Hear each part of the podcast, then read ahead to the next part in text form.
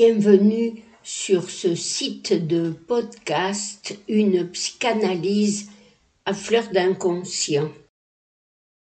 Aujourd'hui, je vais vous parler d'un texte de Lacan que j'ai trouvé et qui a pour titre Le symptôme, une conférence faite à Genève en octobre 75 avec quelques lignes qui évoquent la nécessité des entretiens préliminaires.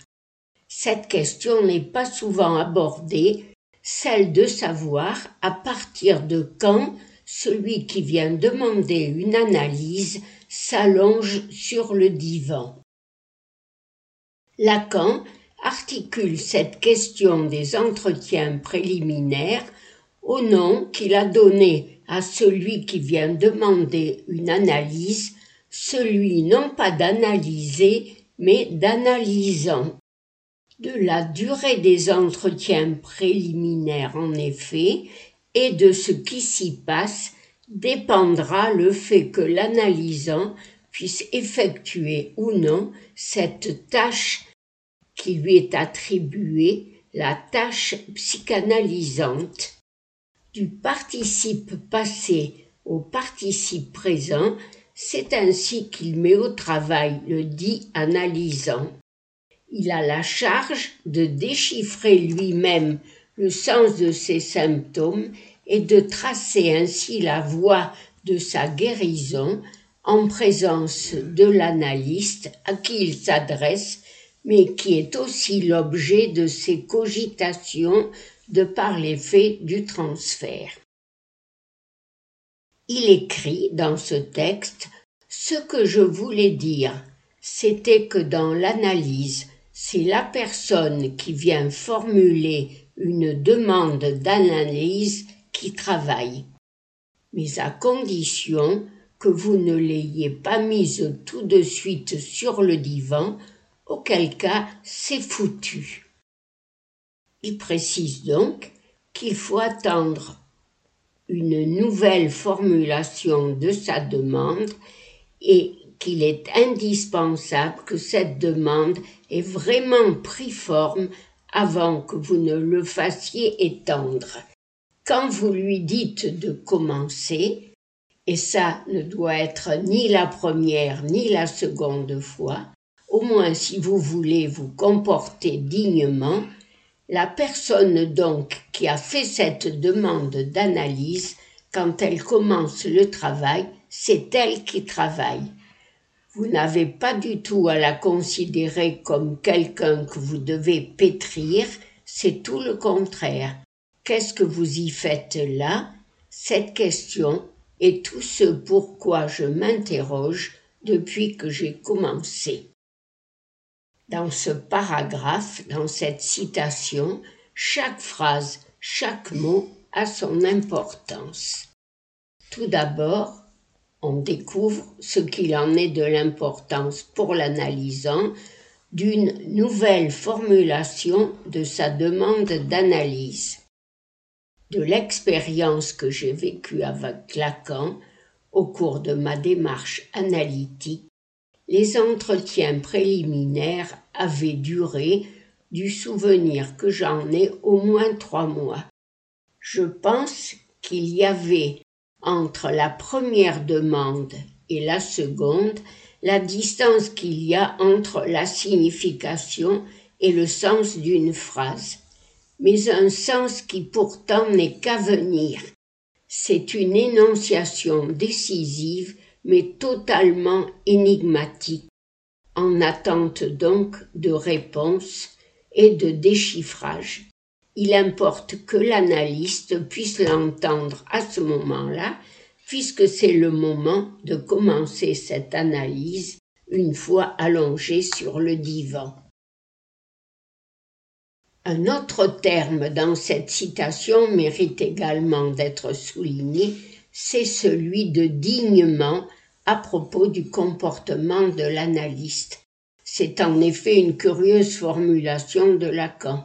Il s'agit donc de se comporter dignement en tant qu'analyste et pour cela savoir décider du moment où il convient de commencer l'analyse.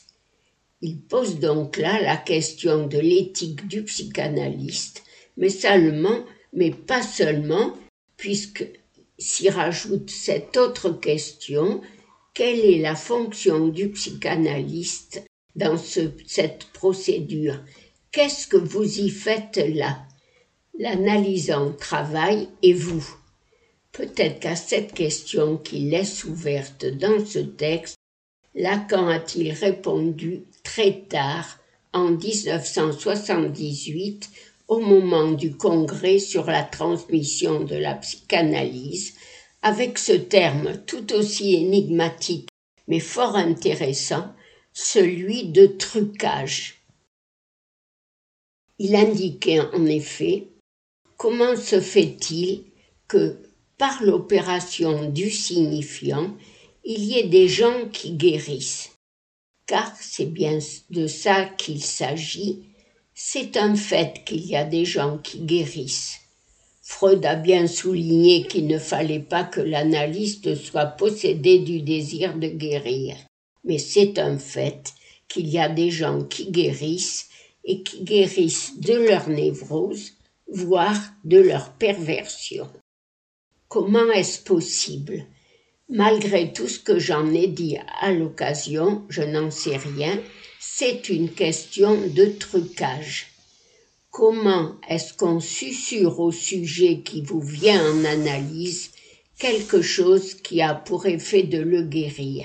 C'est là une question d'expérience dans laquelle joue un rôle que j'ai appelé le sujet supposé savoir. Je mets en réserve pour l'instant ce signifiant du trucage accompagné du verbe susurrer pour rester sur cette question de la nécessité des entretiens préliminaires. Dans cette conférence de Genève sur le symptôme, la tenue de ces entretiens constitue les prémices et des prémices à ne pas rater de la tâche psychanalysante.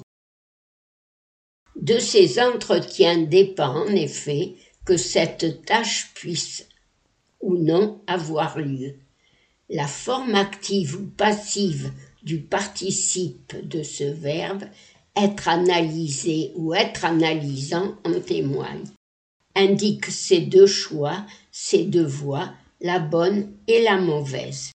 Il est en effet intéressant de voir que ce simple repérage grammatical prend en compte ce qu'il en est de la suggestion dans l'analyse, une suggestion qui certes ne peut pas être entièrement éliminée, mais qui est à tout moment déboutée quand l'analysant est à même de découvrir ce en quoi c'est son désir inconscient et non pas celui de l'analyste qui fait valoir ses droits en demandant à être reconnu. Le sujet, si on peut dire, reprend la main.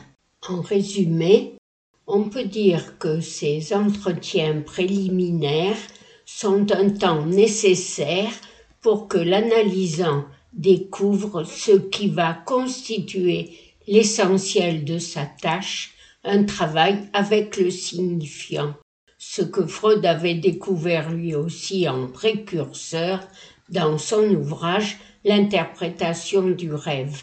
Ces signifiants, l'analyste a pour fonction de les susurrer à l'oreille, de les lui chuchoter. C'est ce qu'on appelle une interprétation.